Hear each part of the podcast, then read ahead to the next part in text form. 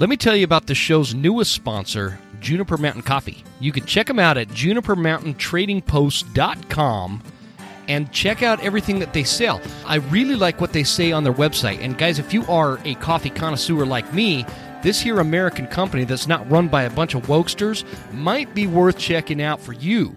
What they say is, we roast coffee for those loyal to a lost way of life, those that never back down in the face of adversity, the ones that keep their word, treat people with respect, and still believe in the importance of hard work. We offer some of the best coffee in the world and look forward to earning a spot in your cup.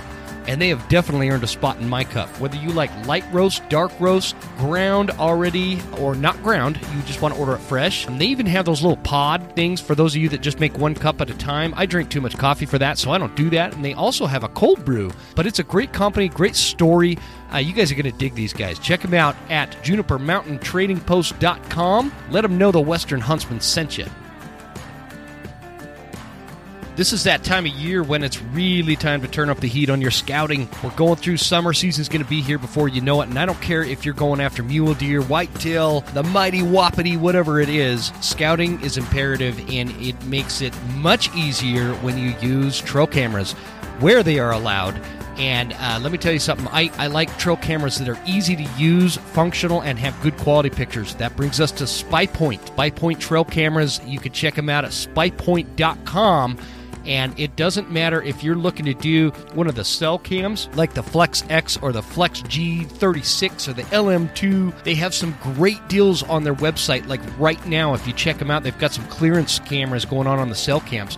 You can also get a cell link that attaches to any regular cell camera and will uh, transmit pictures right to your phone. The other trail cameras, if you're way out in the backcountry and don't have phone service out there, the Force Pro S and the Force Pro are my go-to cameras. I absolutely love them. If you guys saw the pictures from this last bear season, they were really high-quality pictures, and they were all done with that Force Pro camera. So check it out, guys, at spy point dot com, and let them know the Western Huntsman sent ya.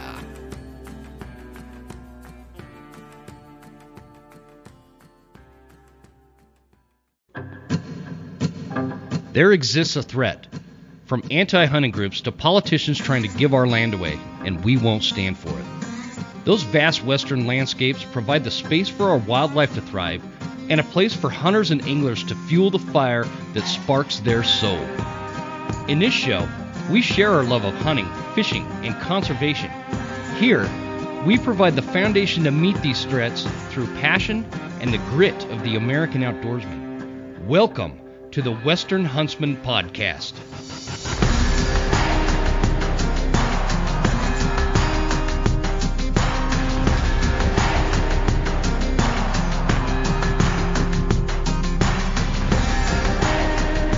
Ladies and gentlemen, welcome to this episode of the Western Huntsman Podcast. This is Jim Huntsman, your host, coming at you from the Broken Tine studio, brought to you by Eastman's Hunting Journals. And speaking of Eastman's, I got my pal, Scott Reekers from Eastman's Hunting Journals on the line today, and uh, we're going to bounce all over um, several topics, but uh, really excited to get you on, brother. How you doing? Man, it's good to be here. It feels like it's been forever since we've actually recorded one. I think it's been over a year. It's been well it? over a year. I think we need to do it more often, in fact. We should, actually. Actually, we need to make it a regular thing, because um, with application season coming, we're like, it is almost November, and application season starts in December. Yeah, I know, man. It's it's going to be, and and I think that that is, uh, you know, people talk a lot about how to find an elk or how to shoot an, uh, you know, an antelope or and whatnot, but there's not enough conversations about how to get a good tag, uh, and that's something I struggle with big time. Um, so we'll we'll get into that, but. Uh, I just wanted to kind of, you know, jump on with you. We haven't, again, we talk on the phone all the time, but we never actually record a conversation. So I I think it feels like we're always recording, but uh, this time we yep. actually have the little light going and everything. And so I could see your smiling face. How are things in Powell, Wyoming? It is good. We have, we've actually had a, I'll call it a fairly normal fall as far as weather goes. We've had one, you know, one good solid stretch where it rained a bunch down low. They got a lot of snow up high, which was good for the elk hunters. You know, they were able to pick them out. It happened. It happened in elk season. Um, yeah. Really good for them. So I'm, I'm excited to see about uh, about how all, all the elk did. Hold on a second. You got a frog in your throat, brother. I do have a frog in my throat. That was not my plan for the start of this podcast. Um, so, but it's been a good fall here. Our hunt winners did really good in Colorado, um, which is always fun uh, to see those text messages. In fact, uh, you can see it on Eastman's social, how that's happened. Um, uh-huh. Dan, Dan Picard's had some good success. So there's going to be some good episodes on Beyond the Grid. Um, but there's a lot of a lot of big animals hitting the dirt. Brian Barney's also had a good fall. So a lot of the a lot of the people around here have done really well and had some good opportunities. Does does Brian and Dan never like ever have a bad season, or is it just like, you know, like it has been this year? These guys are awesome. You are you are not wrong. Now I'll say this. Um and bear this in mind, okay? Like first world problems, all right? Uh-huh. Dan and a buddy went into the Wyoming wilderness, and it was a horseback hunt. They did really well. They both killed three forty bulls. That is like a season of a lifetime for, or a hunt of a lifetime for a lot of guys. Yeah. Well, Dan last year, if you've been watching Beyond the Grid, Dan killed a bull that was pushing three ninety and a three seventy bull last year. Jeez, so man, when you ask that question, yeah. And when you ask that question, like, you know, does he ever have a bad fall? I, you know, I can't remember one, and we've worked together almost ten years. So, yeah. Some guys, you know, some guys are just like money. I, I, I don't know what it is. They're just, when it, when it, you could, it's like putting money in the bank, you know, it's there. And, and when Dan and Brian go out, you know, I've got, I've got other friends that are like that, that are just, you just know yep. It's going to happen, and it's going to be a huge thing. Uh, and, and then you've got guys like me that you can put money on the fact that you're going to fail. And that's pretty much what happens to me in September. uh, you know, it, it's really funny. Bow hunting, I've reached a conclusion, is a, is a creative art. And the guys yeah. who think like those animals do and do really well, um, they, they just, they have a gift at it. And yeah, for sure. Um, But I will also say that in order to in order to really become a good bow hunter, um, you really have to commit to it as a craft.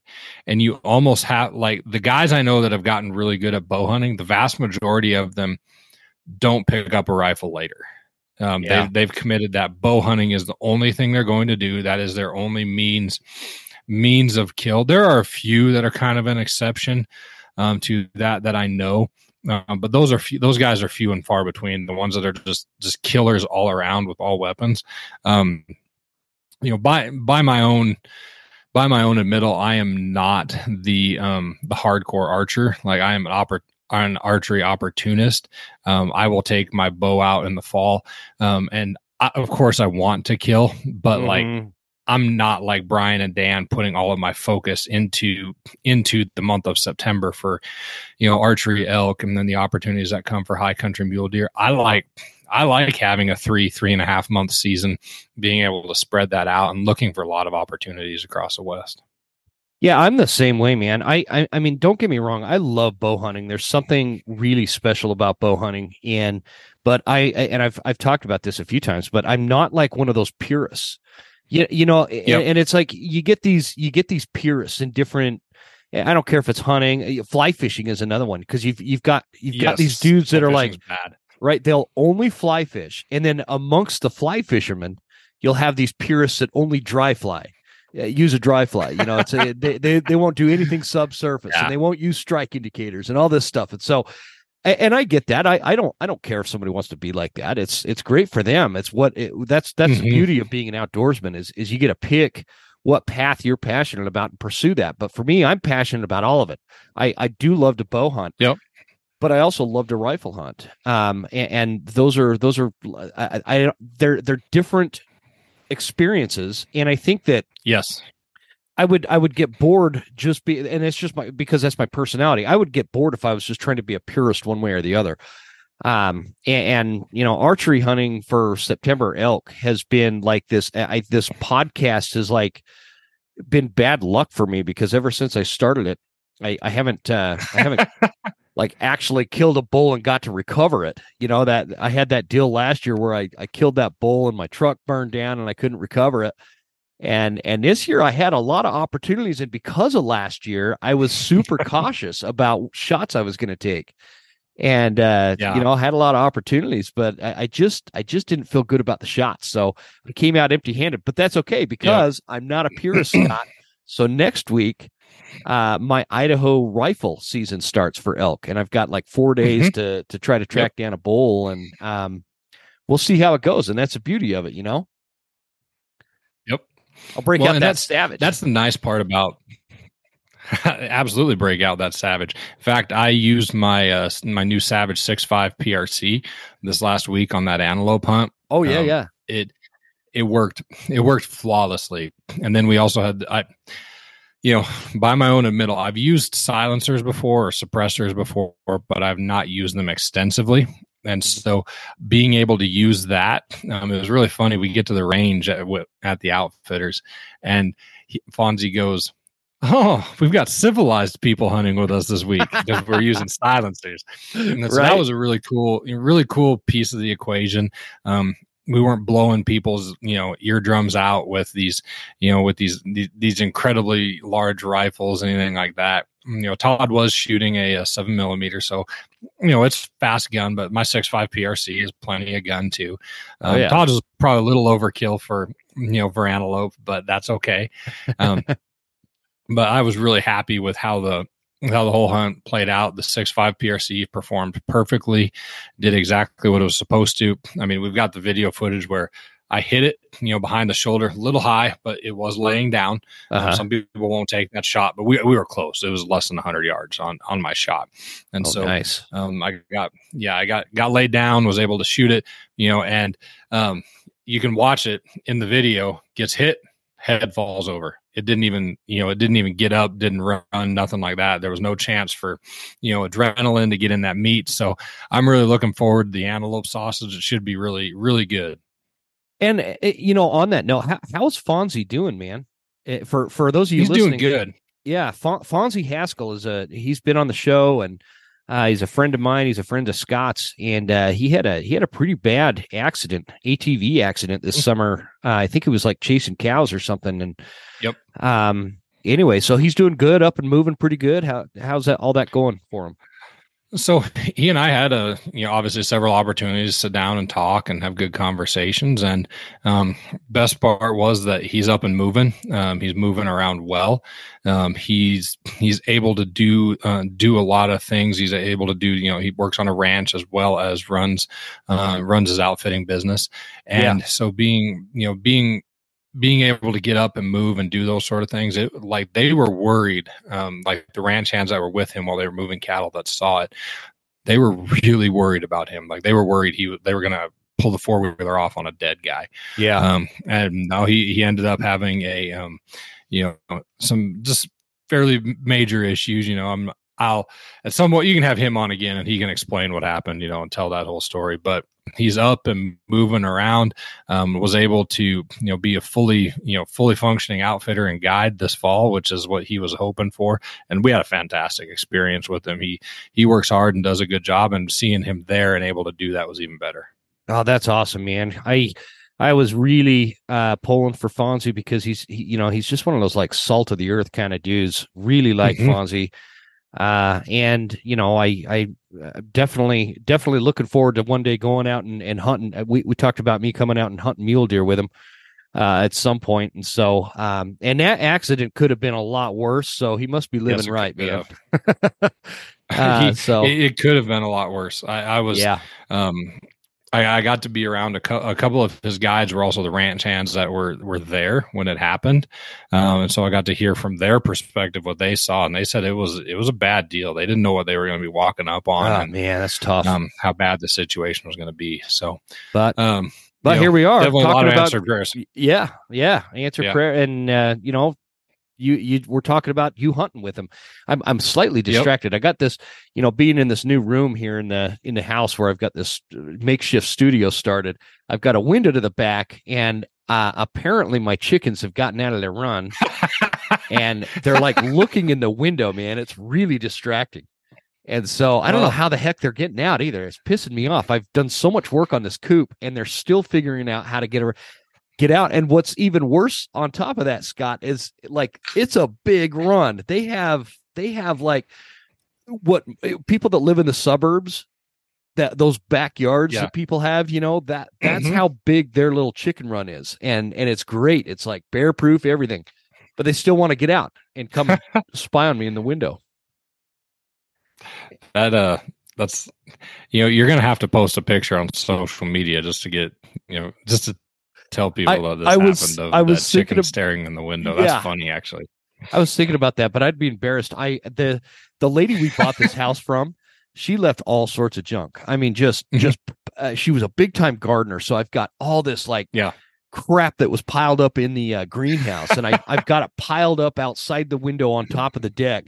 And that's the, the garbage is what the chickens are standing on, peering in the window at me, because I think they can hear my voice. And so I, I, I don't want to take a picture of it and show the, show the junk in my backyard, man.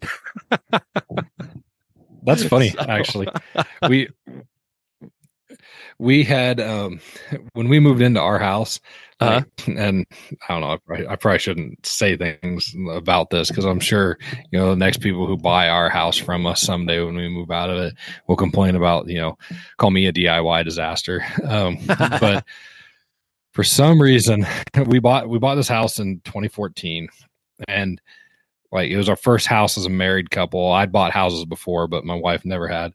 Yeah. And so we, we buy this place, and people before us had done a lot of remodeling. And so inside of it, oh, no. there were these walls. Yes, there were, they, some of the stuff made sense. Like, they had knocked out a wall in the kitchen to create a bar. Makes total sense. Okay. Mm-hmm. Um, and they put tile on, on the bar. Makes sense. Okay. Some of the stuff made sense, but other stuff did not. Every wall had been textured, and it looked like the inside of a Mexican restaurant, you know, those big ridges and, and oh yeah, half, yeah, yeah. Like, yeah. They had done that to they almost every room upstairs. Oh no, man. That's tough to get rid of yes. too. Like, they make it look like oh, almost that stucco looking adobe style. Yes. Yeah, I know what yes. you're talking about. Yeah. And that's so rough. For some like and but the thing was, it wasn't like a Southwestern vibe in the house. It was just like, I don't know if it's supposed to be modern artwork or what, you know, but, but they had done that. And the funnier part was, they hadn't pulled the trim off to do it. So there's like this big, like big ridge of plaster above it, uh-huh. you know? And so uh-huh. I had to fill in a whole bunch of stuff. Like, I worked a lot of construction in college, and then, um, I've done a lot of remodeling. I framed um, after college for a while, like when yep. I was working part-time at the church I was at. So I don't want to say I have a lot of experience, but I've got enough to be dangerous. And I was like, what in the world? And so I've had, I, the only way I could get that off was you knocked the ridges down, like the ridges on it. And then uh-huh. it had exposed plaster. And then you had to spray it with your little spray gun. And then you just knocked it off a little bit at a time. Mm-hmm. I had to do it one room at a time. And then I had to retexture most of the walls. I'll bet that took forever, like, man.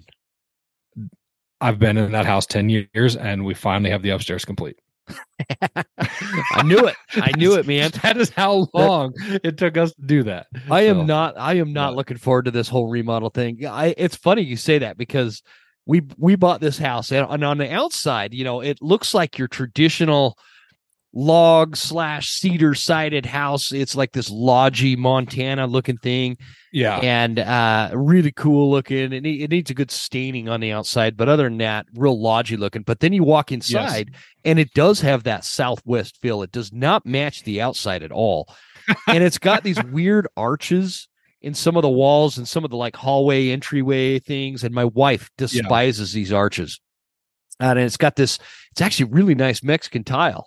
Uh, it, that uh, kind of flows with the arches or whatever. And and my again, my wife hates this Southwest look thing. She wants it back to the Montana lodge feel. So I'm going to be ripping up tile and getting rid of arches, and it is just going to be a ton of work. But I'm pretty excited for this room, man.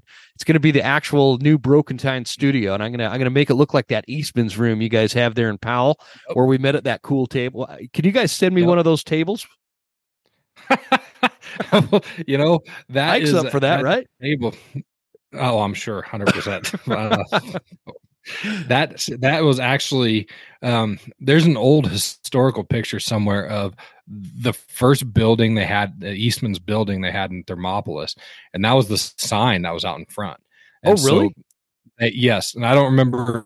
I can't remember whether it was a project that Ike did early on working for the company, um, but they took that sign and they um, made it into a table.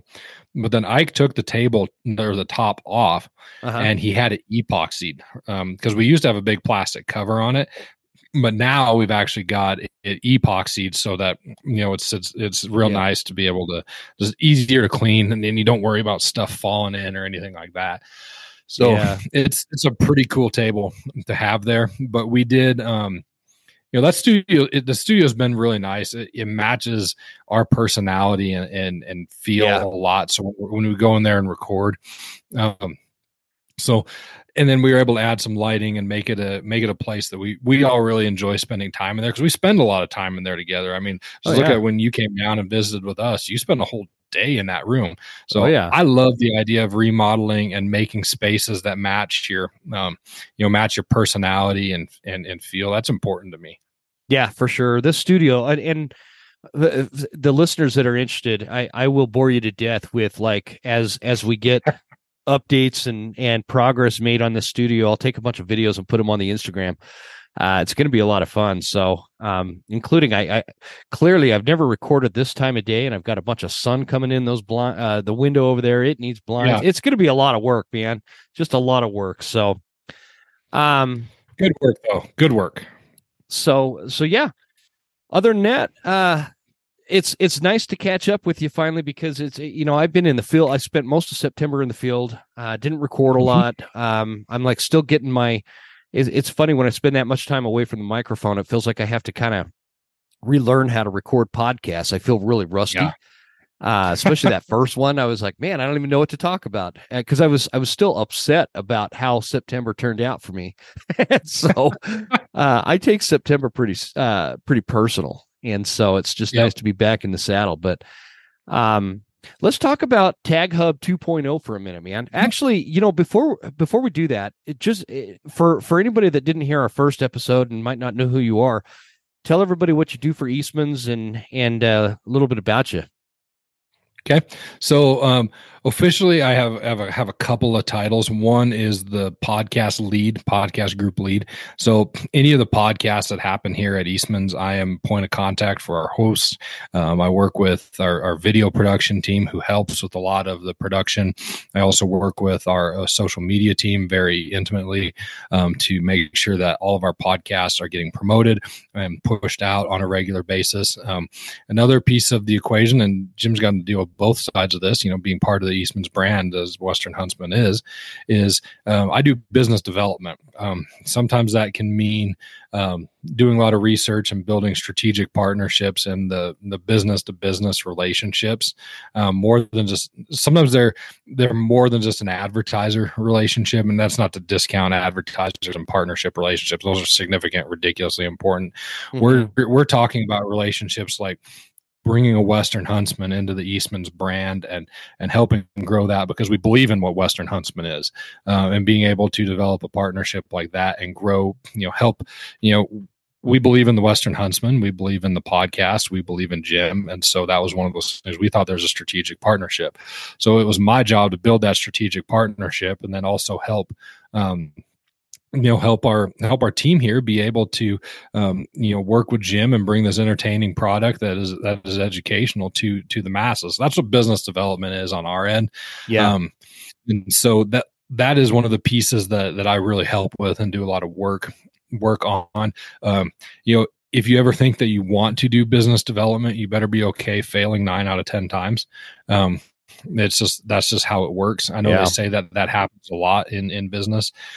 Um, but the simple reality is, is that you will have a lot of good ideas that sometimes you just can't sync um, with, you know, other brands or things that you want to work with and do. But the times that you get it to work and the times that you are able to make it happen are worth it. And that's what, that's, what's a lot of fun. Yeah. Um, I love developing and building relationships. I love helping people succeed.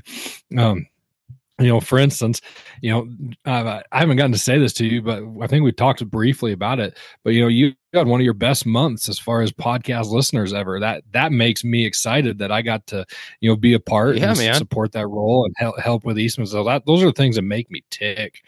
Um, as a, as a person, you know, seeing other people be successful, helping, you know, I like to, I like to be there in the background and, and help with that. I don't mind getting, you know, like getting up on stage at one of our live events. I've done that my whole life, play guitar, sure. um, you know, worked in churches. That doesn't bother me, but that's not something that I, I don't strive for that. I know some people that really drives them, and that's fine. Um, you know, but that's not necessarily what drives me. Um, to, you know, or what I consider successful, you know, because I know for every person that's on stage, there are fifteen to twenty other people that have helped them get to that, you know, get to that space. And I, and I like yeah, having absolutely. a role in both of it and seeing it.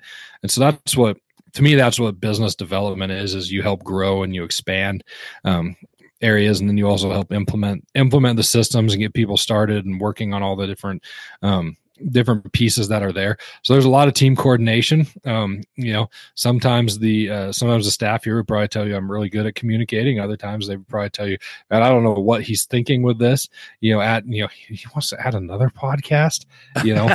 And so, uh, we have things like that, that happen too, but that's just part of life and part of the, um, you know, part of the experience and growth. So that's what I do here. Um, yeah. And I'm sure everybody's like, how does that relate to hunting? Well, that's that's where TagHub came in. So, well, and it's mm-hmm. you know, it's Eastman's Hunting Journals, so it, it has everything to do with hunting. But I I want to, before we get into uh, the TagHub, um, I want to point out that that what you were saying there kind of triggered my my memory here. Uh, I think I think I've surpassed the one year mark of being with Eastman's Hunting yes. Journals. Um, yes, and you have. Yeah, I, I, I think I think that's about I, I I don't know if it was August or September of last year, but anyway, it was it was sometime in the late summer last year, and um, yeah, it's been it's been awesome, man. Since we first met there in Powell, Wyoming, and and uh, I got to see all those gigantic mule deer you guys have down there when I came down to visit. Yep, there are a few.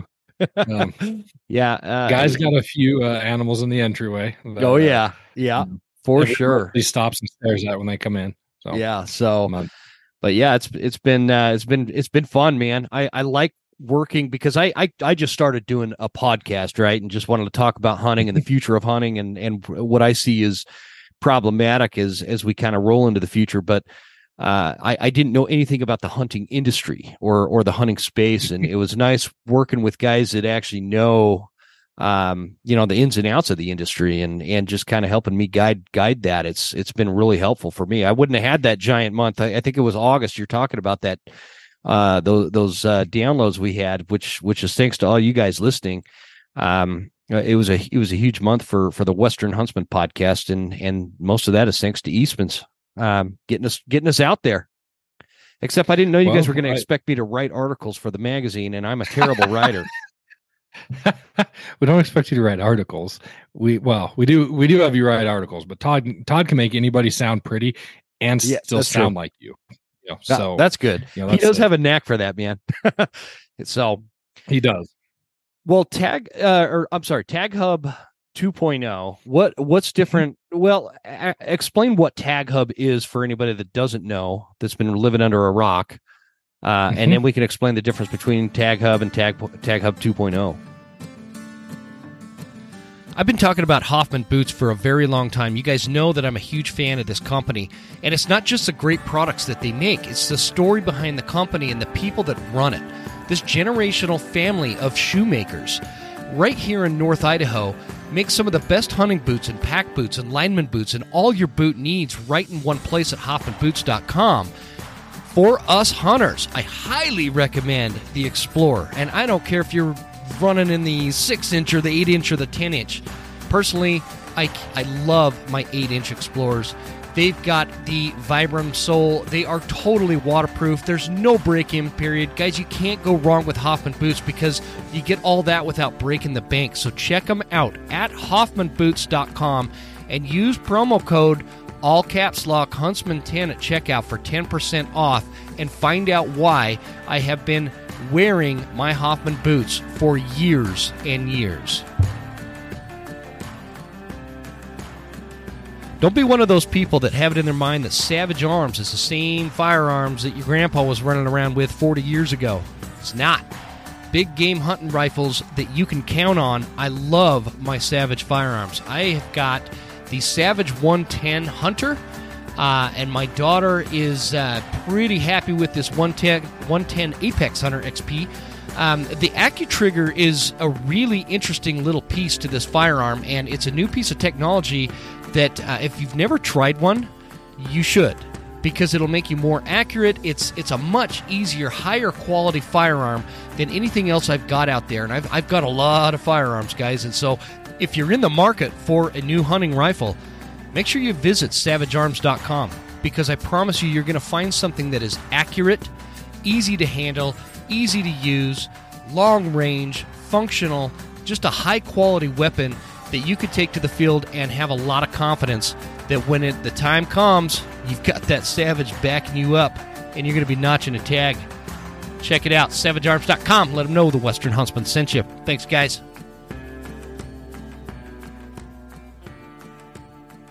So TagHub was Um, was an expansion of the journals, uh, the M R S and the journals, which was the members research section. Um, and we're actually about to have the two hundredth issue of the hunting journal. That's actually going to go to print next week, and it, it, it'll be arriving on doorsteps in November, which that's incredible in and of itself. To do two hundred issues of a hunting journal is, is incredible, especially when milestone. everybody's saying, yeah, when everybody's saying print is dead. Um, mm-hmm. That part is crazy, but the evolution started with Mike Eastman. He was traveling to trade shows and, and and doing things of that nature while he was getting started.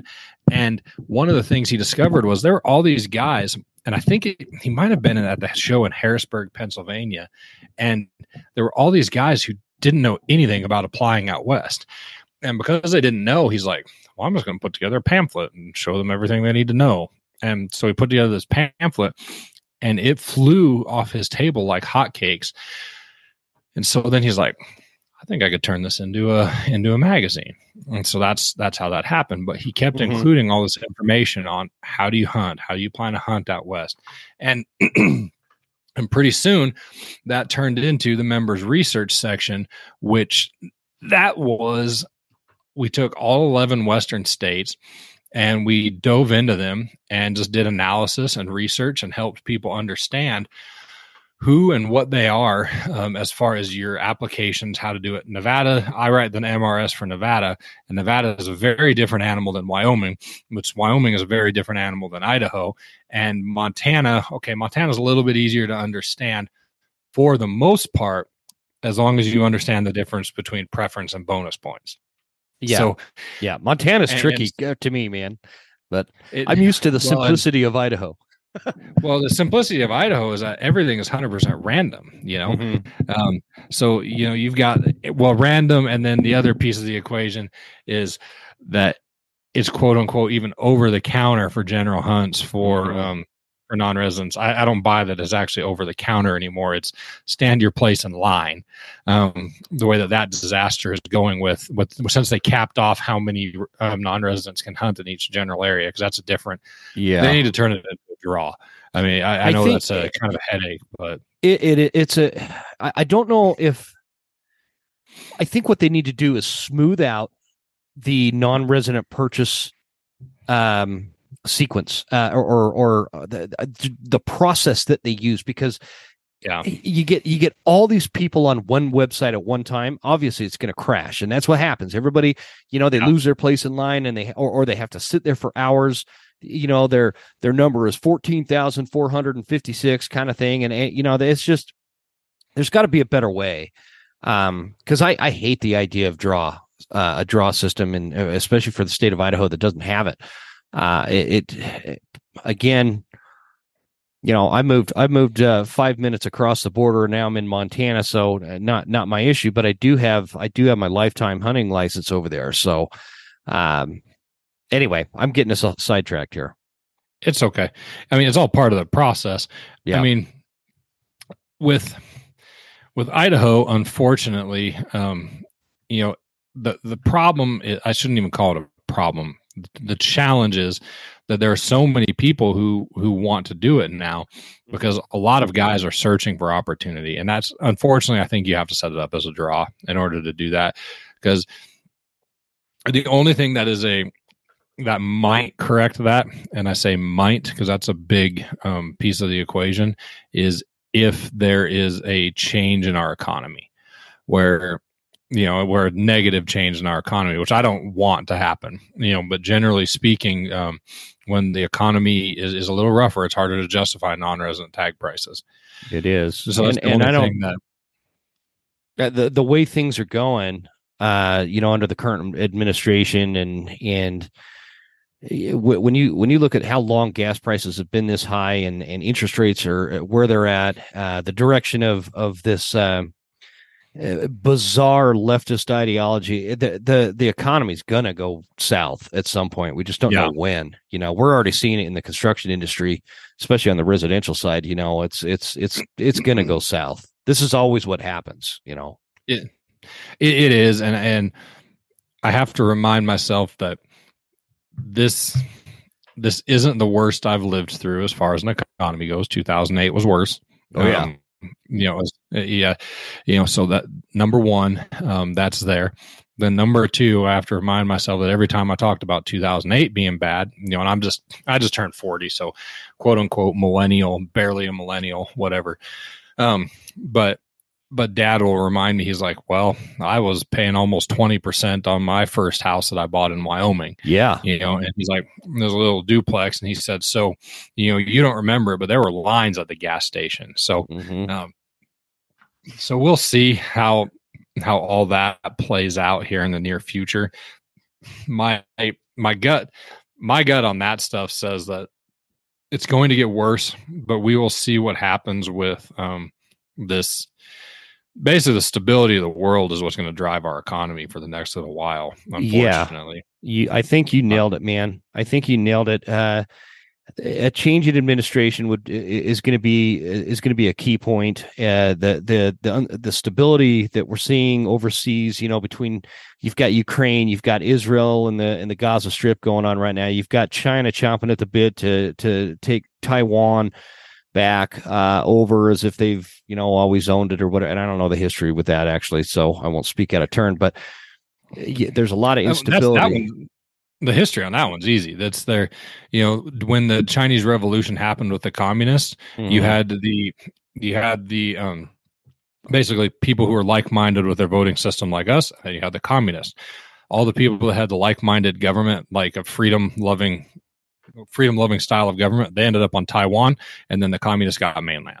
Yeah, yeah, yeah. So makes that's, sense. I mean, that's really that's a really dumbed-down way of explaining it. Way more minutia and things like that. But if you want to under, if you want a very basic understanding, that's that's what it is.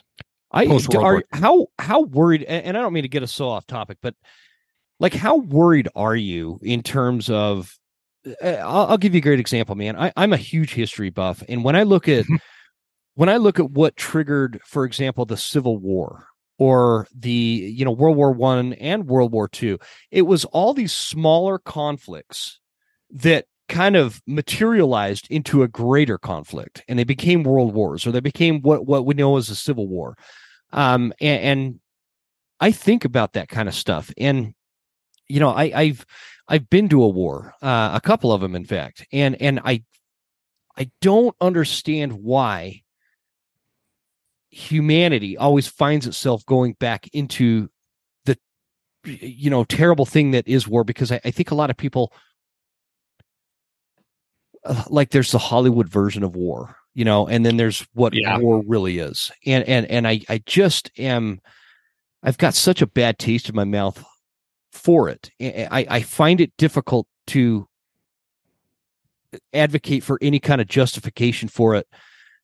The, the, like, to me, I always feel like there's there's there's got to be another way, but I, I'm seeing all this these little fires pop up throughout the world, and and the way America is responding and reacting to them, and our our our leadership, and I don't care if it's Democrats or Republicans, like, we can't even figure out who the next Speaker of the House is going to be. It's a total shit show.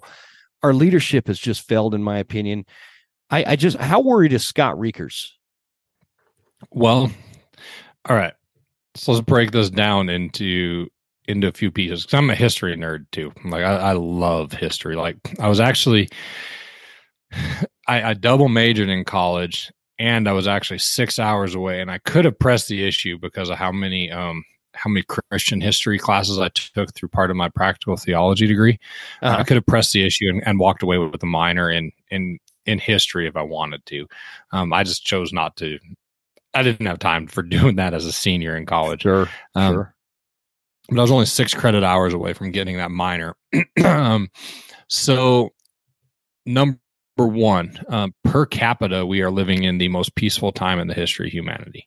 Mm-hmm. Um, we don't we don't talk about that nearly enough, because if you if you take a look at the mainstream media and the news, you will see that you will see all these conflicts that you're talking about. And that's not to discount them. That's not to say that they aren't violent, that they aren't bad, because um, they are they're atrocities. There's mm-hmm. there's no um, two ways about that. So, number one, we are living in the most civilized time that that the earth and humanity has ever seen. Um, number two is you know like, and I am I am a believer in Jesus Christ. And so for my my sake, I am not worried about it in the sense of my life is a short time frame here, and, and life really begins after death. Yeah. So my perspective on that is is such that worry isn't the right term. Like if someone walked in today um, and were to kill me for being a Christian, I know where, where I'm going. I'm taken care of. Um, yeah. You yeah. know, so, so I don't worry in that sense. Now, what concerns me is for my kids, um, because what we're setting up and leaving with a lot of these ideologies, um, and what we're, you know, what we are doing that is potentially, um, setting them up for much harder times in the future. That, that is what really, um, really worries me.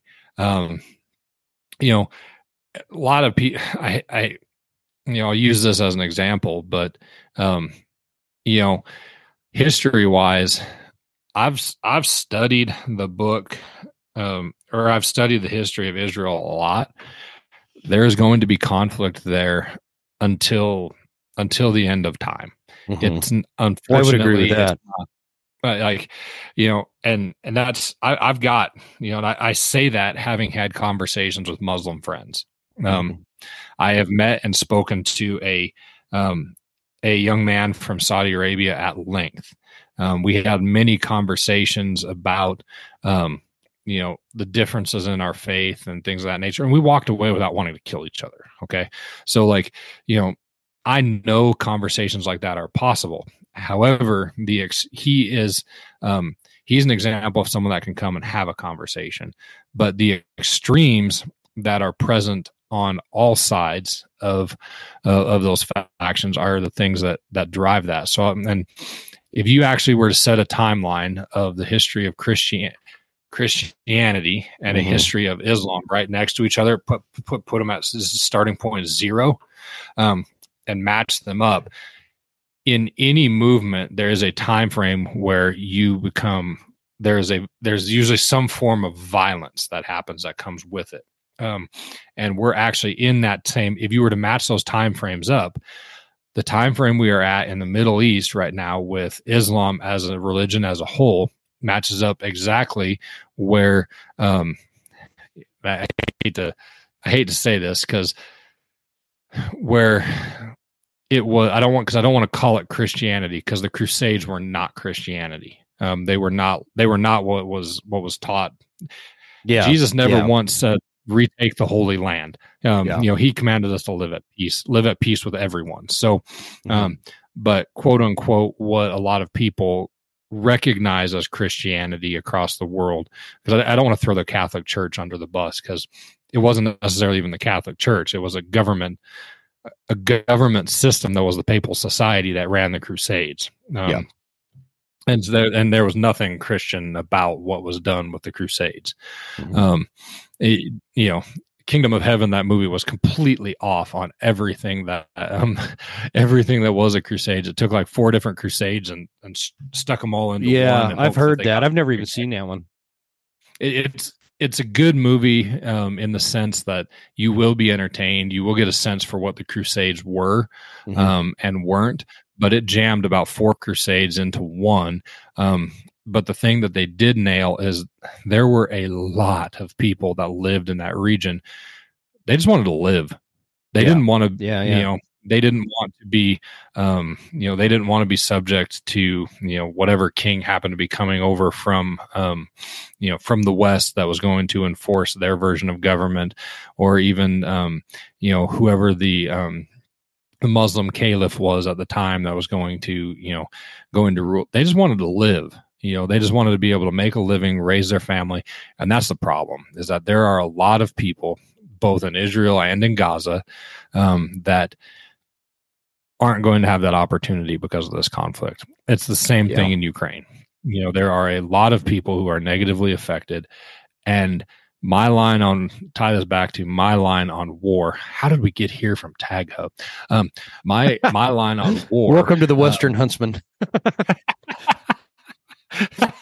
um, my line on war is always, all right, so if we were to back up and look at this at thirty thousand feet, um, if if one, which side, if it stopped fighting, would the other stop fighting? If that makes sense. So, for instance, um, if you look at look at the situation in Ukraine, do I think Ukraine is, is corrupt and there is a lot of things going on there that are absolutely bad? one hundred percent. But if Ukraine were to stop fighting, Russia would run it over. Yeah. And so that shows me who the aggressor is. Um, and so that is my line of how do we who do we know who to defend? I don't agree with us sending a ton of military money over there. I don't. I don't. I don't like that. I think we're bankrupting ourselves doing that. Totally. But as far it's as ridiculous, as, as far as, as far as some level of moral high ground, that's, I guess, how I've had to, had to do that. So for Israel um, is a little weird because who, who drew first blood? You yeah, know, it like, wasn't Israel. We can go, it wasn't Israel on this occasion. Um, but, the argument gets made, and, and I'm not like I'm pro-Israel, okay. So, like, yeah. but the the I, I kind conversation of one hundred, yeah, I, I'm pro-Israel it, it, right now because they they did not start this, and a lot of the people that were in Israel were people that were living there before Israel was established as a country post World War Two. Um, mm-hmm. But one of the to me the thing is right now if if if Hamas were to quit fighting, Israel were, would would. we wouldn't have this because this Hamas started this, this particular conflict. Mm-hmm. Um, now the argument then gets made, and this is one of those weird things about Eastern culture, timelines don't matter. Like revenge doesn't have a timeline in a lot of Eastern cultures. So for instance, um, this is still an extension of fighting the Crusades yeah. in, in a lot of Muslims' minds. And so that's part of what we're, we're trying to overcome. But these people that are just living there on both sides that just want to live there, they're the, they have the same issue that they had um, that they had clear back in the Crusades, where there were Muslims who just wanted to live. They, you know, they yeah. they were there. There were um, there were Christians there during the Crusades who just wanted to live. They had always lived in that region. Um, they had houses. They had livelihoods. There were Jews there that had livelihoods um, there for thousands of years, even at that point. So to me, that's where, like, I, I've never fought a war. I did not serve. Um, but I, I've now lived enough life where I've met a lot of people who have. I've also met a lot of people. I went to Rwanda and saw the effects of the genocide. Um, you know, so that, yeah. If you want to talk about real world, that's real world. When you see there are people walking around missing limbs and you know they were cut Man, off with a machete. Can't even imagine. Uh, I mean, just, this is- yeah. Yeah. So anyway, all that just all that just to say, you know, from my from my perspective, number one, it's messy. You will never get a good answer. You will never feel like you made one hundred percent the right decision when you send troops into war. You're hoping that you're doing it to protect innocent lives. Um, and if you if you jump in on the side that, generally speaking, if you jump in on the side that you know, if the other one were to stop, it fixes the problem. Then I think that's, to me, that's where you draw a line. But I don't advocate for jumping in. I don't want to see our troops in, in Ukraine yeah. or in Israel, or, you know, I feel like it gets I, it, it, it gets messy if we do. I, I, I just I feel like that would be the straw that broke the camel's back. Uh, you know, I'm I'm often troubled, Scott, by the thought of, again, a couple of historic history nerds. Th- there are very few exceptions to the concept that wars are started by people who seek to uh, expand their power or expand their wealth or their territory or their land, you know, wh- whatever.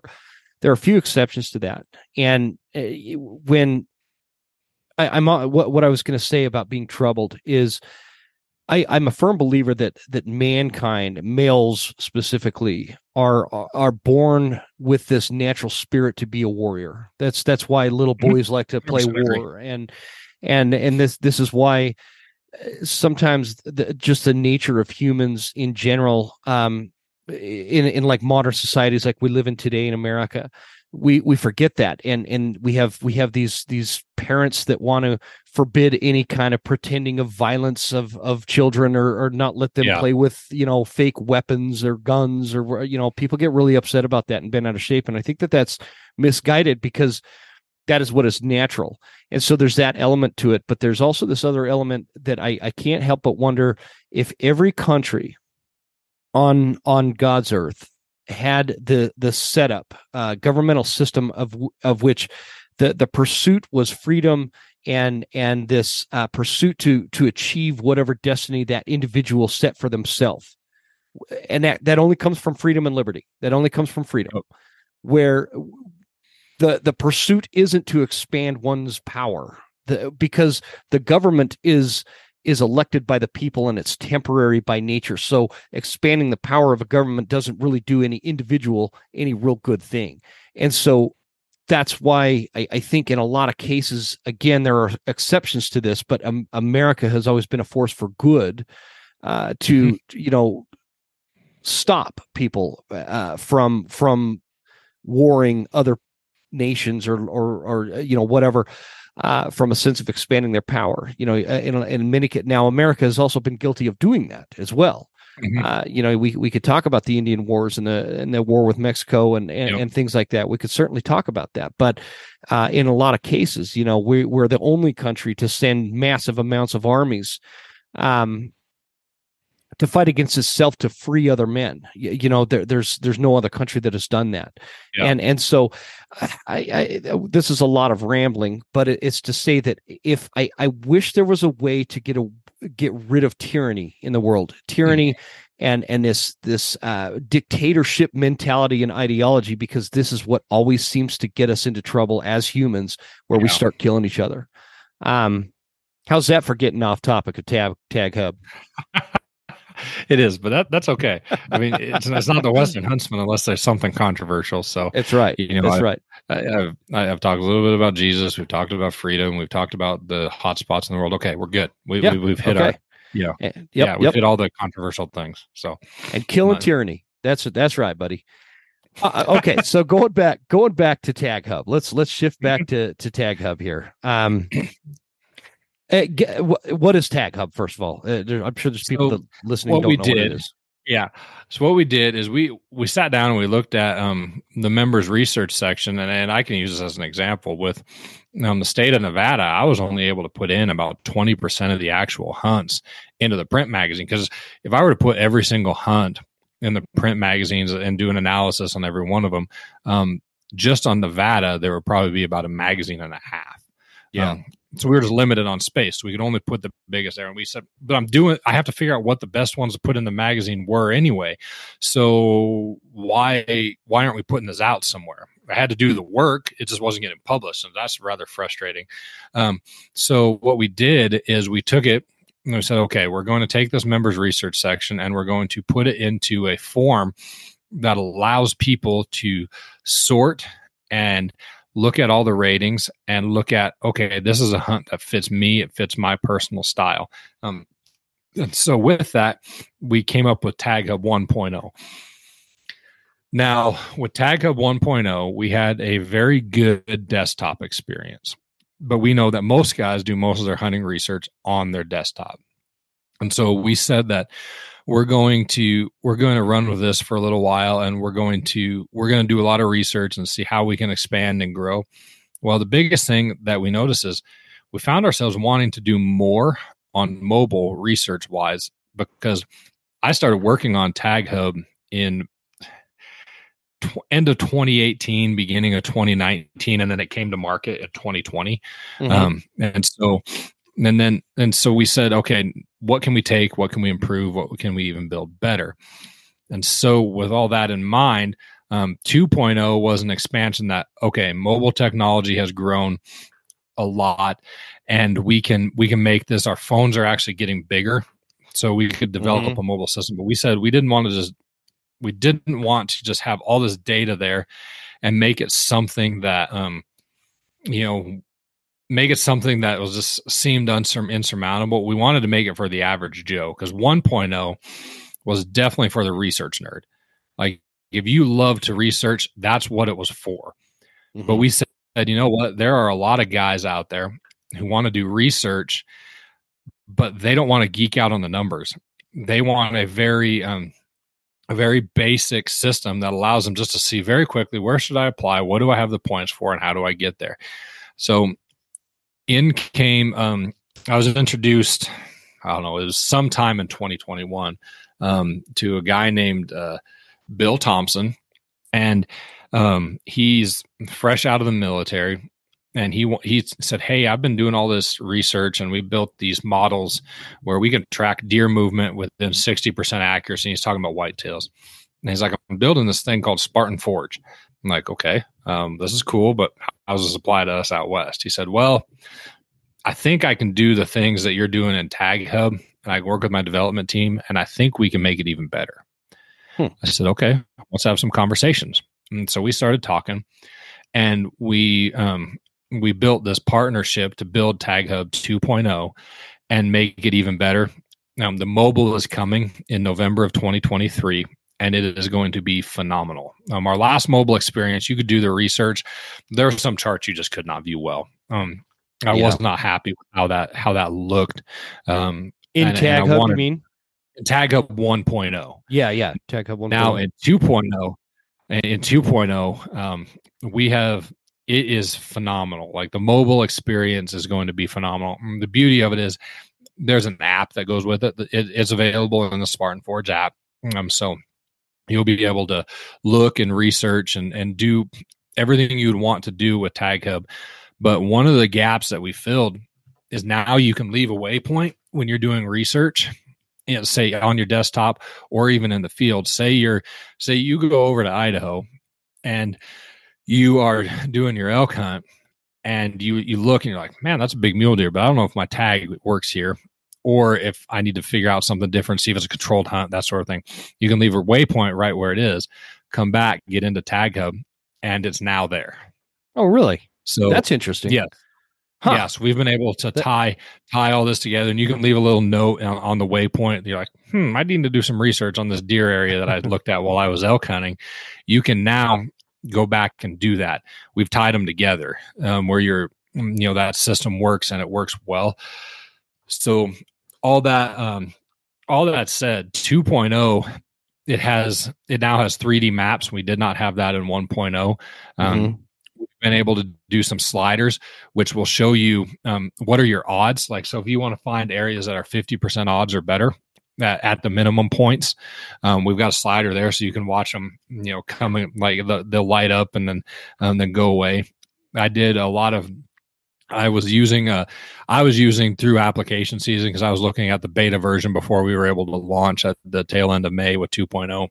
Um, I was lo- I was doing all my hunt research on two point oh, treating it like I was a customer and trying to walk through that system. You know, I was, and I've got applications in um, Wyoming, Montana, and Nevada. So I'm I'm hmm. prototypical of a lot of guys who are doing research. So I was using that to make my, you know, make my informed decisions. And I got tags in Wyoming and Montana. Um, so. You know, that's, that's, I, I'm not saying this to toot my own horn or anything like that, but I use the, I actually use this as a tool. um, to actually be able to hunt and do do good things. Now, now, you know, full disclosure, um, one of the hunts that I had in Montana was an outfitted hunt, but I wanted to know the details on where I was going to, you know, if we're going to drop that money on that, I want to know, you know, and so I was able to use, yeah. um, use TagHub two point oh to look at it. But for the first time ever, I was able to apply a three D map. Um, and then here's another really cool part. In one point oh, we had, you know, we told you what the public land percentages were, mm-hmm. but tying it in with Spartan Forge, now we're able to actually, it's one thing to say you have fifty percent public land inside the M R S, but it's a whole other thing to show where that is and then be able to show all the roads that go with it. Yeah, the access so. points. That's that's what's tough, man, because there was a unit in Idaho I was looking at, and it was it was like it was like forty, fifty percent public, but the access to get to this public land, most of it was landlocked by large large chunks of landowners, you know, and, and yep. there was just like there was no way to get to that public land without having a helicopter. And um, I don't know if you know this or not, Scott, I don't have a helicopter. I, I did not know, man. I'm sorry you don't have a helicopter. Does Eastman's have one? They can borrow me every once in a while, though. No. Dang, Mike's it. got his pilot's license, and that's the closest. Uh, pilot's license for yeah Little for small planes, single engine planes, um, kind of thing. Yeah, he's he's got um, I think he's got a dual engine rating too, if I remember right. But anyway, all that just yeah. to say, no, we don't fly in on helicopters to public land or anything like that. Now, Dan Picard has done that once, but it was with an outfitter. Actually, yeah, that he yeah, yeah. yeah. That I I, I saw that video. Yeah, it's it was an entertaining video. That's yeah, that's, for that's sure. Certain. Yeah, it was a good one, um, man. But uh, so that's, I mean, that's the that is the meat and the heart of the research inside of Eastman's TagHub, but. We said, okay, so if somebody's going to spend the money to be a part, uh, be an elite member with Eastman's TagHub, we also wanted them to get some of the traditional things. So the M R S and the magazines is not going away. It's still going to be there. It's just expanded because we it, you're getting the same amount of content. It's just we weren't able to put that in the magazine to begin with. So, um, you know, we're giving you the magazine so you can read all the feature stories, but we've also got on TagHub, there's also exclusive blogs now. So we give, you know, we give blogs like we, we put, we publish them every single week, um, a lot of what's going on and things of that nature, but there are going to be some that are research specific that only TagHub members can see, TagHub Elite members can see. Um, then there's also a really cool feature. We started dropping episodes of Eastman's Hunting T V on TagHub early. So if you don't, um, if you don't have um, the outdoor channel on your satellite, um, just a lot of people have cut the cord. We put it there so you can see it on Eastman's. Yeah, uh, yeah, I'm one of those. Eastman's dot com Yep, exactly. Yeah. So you can watch Eastman's Hunting T V. We also publish episodes of Beyond the Grid T V early as well, so you can see those before they ever get published on YouTube. Um, oh, see, I didn't and, know that. That's cool. Yeah, it's it's a really cool feature. We're actually uh, doing a real big push to let people know that that is there because we know a lot of you guys love to watch our content, and if you had the ability to watch it early, um, you would you'd really enjoy it. So yeah. um, that's yeah. a, a very important, very important piece of the equation. Um, and so all that. All that just to say that's there. There's also the digital magazine. You still get the print magazine with it. The digital magazines are cool. You can pop it up and look at it on a P D F. It works really good on a tablet um, too. So that makes it really nice yeah. to be able to, to explore and look at that. Um, I, I still like the hardcover magazine though. I don't know. Call yeah. me old school, man, but th- there's something about having the magazine and yep. I, I don't know if I'll ever get away from that, man. I don't know that I ever will. Either because there there were a lot of magazines that I've read, like hunting magazines that I read as a teenager, that there's a lot of nostalgia with it. Yeah. Um, yeah. I think that's I, what it is. I think we have a generation that doesn't have an appreciation for, for that kind of print stuff. Uh, yep. and, and that's, you know, that it is what it is. But for, for uh, guys like you and I who grew up on, on especially Eastman's Hunting Magazine. Uh, yeah. You know, um, there's no going away for that. For, I, I like to stack them up and just keep them, you know, one hundred percent. I definitely do that. Yep. And so, you know, uh, that you still get the print magazines if you are an elite member. If you have, have the basic, you know, if you just want access to the research, that's the basic. You just get access to all the research tools. And we've had a lot of guys who had print subscriptions before subscribe to the basic, mm-hmm. so they can get both. You know, and they, you know, they can do that. Um, costs about the same to to do it to become an elite member. So usually I. I talk them into into upgrading to elite at some point um, if they call and talk to me for hunt research. Um, you know, talking through what they're doing. A lot of guys like to call in and talk through what they're doing research wise. So yeah. We've got that. But then here's a really cool one that we actually j- just launched. Um, you familiar with the Black Ovis website? Yeah. Black Ovis store. Yeah. Um, if you are an elite member with TagHub, um, you get a twenty percent discount code. So, oh, um, really? That's a big deal. A hundred percent. So I didn't know yeah. that, man. And I'm a, I'm a member, I'm an elite member. Uh, pretty sure that's one that of my perks for being a week. Western Huntsman podcast guy. It is. or it is. Yeah, with Eastman's. Uh, oh, and what about the online mule deer course? Does that, does that come with two point oh or is that still extra? Sometimes that's a different, um, that's a different subscription. It's a one year subscription that you can get with that. However, um, one cool thing, um, that we are doing right now is you're, if you uh, subscribe to our, you know, if you've ever subscribed to our newsletters or anything like that, we're about to be sending out some offers where you can get the mule deer course and uh, an Eastman's TagHub Elite membership for one forty-nine ninety-nine. So that's a, a deal that we're working on right at the moment. That's so that'll be, yeah, yeah there, there's a ton of information. Brian and Dan and Guy did a phenomenal job putting that mule deer course together. And so I think that um, it's a fantastic opportunity to uh, look at and grow, um, grow with that. So there's, th- we're, we're basically what we did is we give away a lot of free gifts if you become an elite member. Like I, I don't know how many, um, how many Eberlestock bino harnesses that we've had go out over the course of time. However, um, the beauty of it is, is that you get these, these cool free pieces of gear, depending on, you know, what offer we have going. We've given away a bunch of Swagger bipods as a free gift. Mm-hmm. Well, we decided that um, we're going to do the mule deer course and uh, TagHub Elite together for a while on a few offers. So I guess since I'm talking about this with you, right, I better put that up on the homepage, I suppose.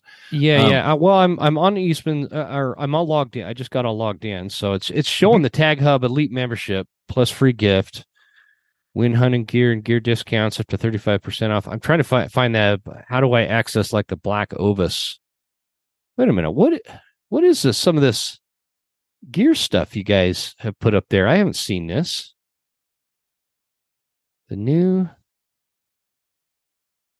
Anyway, I'll I'll dig around. See, I can't I can't like research online here and talk, carry on a conversation at the same time. Oh, there's your smiling face right there, wearing a pretty sexy hoodie there, buddy. Hey, I uh uh Scott, I lost your sound, man. I'm, I'm talking to myself here. I lost your sound. I don't know what happened to you, but I'll try to keep I'm here that. Now. Oh, there you are. There you are. You're back. I, I know what I did. I bumped the mute button. So well, you are hereby reprimanded. So yeah, we've in the past we've run the discount page, but that's going to be swapped out for the Spartan Forge code. And occasionally we'll run a big discount. Like we ran a big discount with S I G. So that's a perk of being an elite member. You get access to all of those all discounts at different points and specialties. But the biggest one is, man, you have access to a twenty percent off discount. If you are an elite member, we sent out an email two weeks ago that has that code in it. Um, oh, so okay. Look through your email, make sure you open up that email. Um, but we, um, we're going to be, you'll see it on that. We're going to be putting it on the discount page next week. It's a planned marketing piece of the equation. Um, so be watching for that. In fact, that gives me a deadline too, to make sure uh, that page gets updated as well. Well, uh, um, let, let me ask you this for, for the sake of simplification on like the okay. whole TagPoint two point oh, what, what are like some key things you want hunters to get out of it? Like, is there something that it simplifies for them? Is it, is there, uh, you know, information they're not going to get anywhere else kind of thing? And, and I, yes. again, I don't, I don't want to make it sound like an infomercial, but like when mm-hmm. people think of TagHub, what are they in their mind? What is going to be like huge bene- benefit for them? The biggest benefit that you have for tag being a TagHub member is you have access to thirty-seven years of Western hunting knowledge, all put into the members, this expanded version of the members research section that is digital, that is sortable, and that is easy to use. Mm-hmm. Okay. That, that is the, like that is the biggest advantage you get. Everything else is a perk. Um, we are constantly tweaking the perks because If you're going, if you are going to be an elite member, we want you to have lots of things to enjoy. And so there's a, there's a lot of things that, you know, we're going to continue to improve the perks. We're going to work on discount codes and make sure you see that. So it's on the, um, by the time this podcast comes out, the discount code page will be updated. It'll have the, for elite members only, we'll have the um, Black Ovis discount code there. Uh, sorry guys, I can't put that out over the airwaves because, you know, have to be a member. Um, but the biggest thing is you have access to a research tool that allows you to, in real time, drop drop pins and go back and forth and be able to do research in the field where you have cell phone service. You can still, um, you know, you can see three D maps. Um, that's not been a thing that we've had on one point oh. So you can actually take a look and really see all the different pieces that are there. This is, it's an important, um, it's an important tool that you will never leave home without um, once you start using it. Yeah. And just, just so people know, like Spartan Forge, what he had mentioned a little earlier there, that, you know, it's, it's kind of a, it, think Onyx base maps, that, that kind of program. I've, I've had it on my, I've got it it's on my phone. Very similar. Yeah. Very similar. So, uh, super user friendly too. Um, and, And what we did with that is, you know, Spartan Forge told us they could house TagHub for us. So that's what we did. So they've housed our research tool. Yeah. And so, Um, that's why the partnership works. They've housed the research tool, but we've been able to tie that, tie all of that together and make it a fantastic opportunity. I need, I need to get Bill from Spartan Forge on, man. We've, we've like tried a couple of times and, and something always gets in the way and we can't record for one reason or another, but we'll, we'll get him on here sooner rather than later. Um, absolutely. Well, Scott, what, what other hunts do you have this year? Do you have any good hunts still lined up, or you are, tell me a little bit about what your season's looking like now. So I've actually got a ridiculously busy November, believe it or not. Um, I typically don't have a lot of hunts in November. I know that for whitetail guys, that's like the busiest month of the year. Oh yeah. But oh I've, yeah, I've got a, uh, I've got a hunt in November, um, where I'm going to back up to Montana, um, for a, um, to finish out my whitetail tag that I've got. It's, and it's not a whitetail specific tag, but the hunt I'm going on is a whitetail specific hunt. Did you say um, that's in Wyoming? No, that's in Montana. Oh, Montana. Um, okay. Yep. So I'm going to go finish that. I actually, I was there for a week of archery hunting, but I was filming Brandon. And so then if Brandon tagged out, um, I was going to be, I was going to hunt the second, whatever it was, whether it was a day or whether it was four days, you know? Yeah. Um, yeah. And so he ended up, uh, he ended up filling his tag. Um, And so that was kind of a, a, a challenge. Um, there was the, the, the buck jumped the string. Um, oh no. So, yeah. It jumped, it jumped the string. So it was a far back hit. So a little bit of a, a little bit of a challenge there.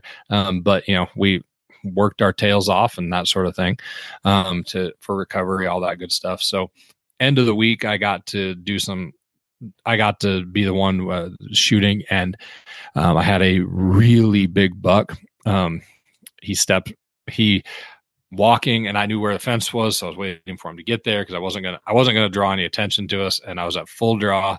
Um, and he had right in front of his vitals was a tree. So, oh no, you know, had head, I had head right here, man, right here. And he's about to jump over the fence. I mean, he was paused at the fence, and there was enough, you know, there was enough wind where, and I had everything perfect, you know, enough wind to cover us up. So he wouldn't have jumped the string, anything like that. And I couldn't do it. And he was a big buck too. So that's too bad, um, man. That's going to hurt for the rest of the year. That happened to me, oh, but it wasn't a big guy. Uh, I had a, I had a little raghorn come running into uh, some bugling I was doing this last a few weeks ago, you know, and, and this mm-hmm. guy comes running in, stops broadside. Vitals are completely covered by a, by a tamarack. And I just, there was nothing I could do. Then he saw me, he saw me move. I kind of shook well, my head in frustration, and he saw that and left. So I'm lucky I get to go back and, and hunt this and this piece. It's close close to the Missouri River, so I get to go do that. Oh, nice. Um, around mid mid November, but I've also got a late season mule deer tag that's close to home here. Um, so I'm gonna probably go out just about every um, every day, at minimum in the afternoons, and go look over um, you know where I find the does and things like that. So that's cool. You know, late season mule deer hunt. That should be fun. Um, it's a They haven't offered this tag um, very long, um, so we'll see whether it's any good. Yeah, I don't know. Hmm. You know, so we'll. Um, I don't know whether I'm going to, you know, be highly disappointed or whether I will be very, very happy with what I end up killing um, there. But we'll see what happens. Um, so that's my November. I'll bet you, I'll bet you on the whitetail side, I'll bet you that it's a lot more active than last time you were there. It's crazy. I'm the the bucks that show up not. in November and in whitetail. What would you say? Yeah. I the our um the guy that we we were hunting with, it's a it's a guy who's he's getting started with an outfit, so we got invited up to go just see it and and spend some time there and and and talk through what what um what his outfit looked like. And he said he hunted the year before or last year during the rut, and with that he said, you know, if I'm rattling on the ground for you guys, you better wear your shoulder pads. Like these, like they killed a buck at twelve yards. Hey, I'm I'm looking, I'm looking in my phone for my invitation to this. I I'm not seeing it. Did you, did you forget to send that to me? Uh, I rifles apologize. ready. Uh, I, I, no, that's I great. Um, no, I have, I, so, I have, I have a really good whitetail hunt coming up too. So dude, I'm pretty, good. yeah, yeah. It's on the Idaho good. side. So it's, it's going to be good. Um, I, Idaho's kind of a sleeper for whitetails. It's got some, it's got some good bucks there. Man, if if uh, if anybody's listening to this and doesn't follow a guy named Troy Pottinger, uh, I think his Instagram handle is Mountain Man thirty-three or M T N underscore man for Mountain Man thirty-three or something like that. Anyway, this guy, he is one of those guys, like a lot of people know him. A lot of whitetail hunters know him. A lot of hunters in North mm-hmm. Idaho know him. But he's one of those guys, you know how we've got like these hunting heroes or or whatever you want to call them. They're just real solid, you know, like a Dan Picard, Brian Barney uh, kind of type, real successful. This this is one of those guys, and he's real specific to mountain public land whitetail hunters. Uh, yeah. And, he, and he does, he gets it done mostly in Idaho, but he'll go to Montana and Washington even. Um, uh, but he's uh, he's an absolute animal when it comes to mountain public land whitetail. Mm-hmm. In fact, I need to, we keep threatening to get him back on the show. I need to get him back on the show. Yeah, um, sounds like he'd be a great guest. Oh yeah, he he's been on the show before. He, uh, I think twice. He is a great guest. And in fact, I have uh, I have Gabriel coming on tomorrow. Do to you talk. Really? Oh yeah, we're gonna do like a school of November. In fact, by the time this episode's out, that episode might already be released. So hmm. we'll we'll see. We'll see. Yeah. So absolutely, it's gonna be fun. For those of you who don't know, Gabriel was actually the guy who connected uh, Jim and I. So yeah, that- yeah. He's he's a mutual friend of both of ours. Yeah, he's such a good guy. I told him I told him to quit shooting all the elk so I can have a chance out here in Montana when I start hunting Montana next year. Him and his wife both tagged out on nice bulls. So yes, they did. Well, okay, sir. I, I think I've kept you long enough here. Um, anything anything else you want to let people know about uh, regarding TagHub or anything new coming out with the Eastman's Hunting Journals that people should know about before we cut it off here? tag hub dot eastmans dot com. Um, I believe I've got you set up as a, for a discount code. So if you hear it on the Western Huntsman, just use Huntsman at checkout. I think I can't remember what I did. It was like fifteen or twenty percent, something like that. So you Good get deal. a um, get a discount if you heard it here on Huntsman's podcast. So make sure you um, you know use that as as you subscribe. Um, you can do it uh, monthly or annually. So fourteen ninety-nine a month or one forty-nine ninety-nine for a year, and you have access to everything I just talked about. Um, and if you have any questions, don't be afraid to, uh, you know, don't be afraid to reach out to us, tag hub at eastmans dot com. Um, I, I directly get all those emails, so I'll answer them. Um, and man, keep sending us your stories. It sounds like it's been a good hunting season for a lot of people. So we want to, yeah. we want to see those and share those stories in the magazine. Heck yeah. Uh, the, the one thing that like, uh, what I would, what I would plug for TagHub for, for folks listening, if you guys are anything like me where you want to, especially if you want to go hunt out of state and, and find some of those tags, and it, it might not be like a once in a lifetime tag, just a tag that maybe two or three or four points um, that, yep. that where you have really good, uh, you know, opportunities and, and uh, decent odds of drawing and stuff like that. I am like not a super detail oriented research kind of guy. I, I get really bored, very short attention span. I I'm, I'm better off just like calling Scott here and being like, hey man, where should I get a tag? If, if you're like me in that way, TagHub simplifies the complicated. And, and that's what I like about it. Why I could, I could, I could just jump on there and in like ten minutes, I, I have a really good understanding of what tags are within my grasp with what points I have. That's, that's what I like about it. It simplifies very complicated things, or what in my mind in the past has always been really complicated. And it just like kind of does all the work for you. Um, like he yeah. said, like thirty-seven plus years of information is in there. So it's, it's really handy for guys that are like me that don't want to sit and research for two, three, four hours a night for a week straight. Uh, cause it's just not my cup of tea. So check it out. tag hub dot eastmans dot com. All right, man. Thanks again for joining me. This is a lot of fun. I think, I think, like we said in the beginning, we should do this more often. We should just kind of do like an Eastman's Absolutely. Hunting Journal update here uh, on the Western Huntsman. Let's do it. Yeah, let's do this once a month. Well, if I don't talk to you, good luck on those hunts, and keep me posted for sure, and uh, looking forward to seeing how they turn out for you, brother. Sounds good. Looking forward to it.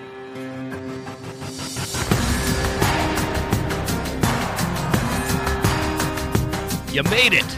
That's the end of the episode. Thank you so much for tuning in. Please make sure you're following us on Instagram at The Western Huntsman, and write us a good review at Apple Podcasts. Thanks, guys. See you next time. Stay Western, and I'll see you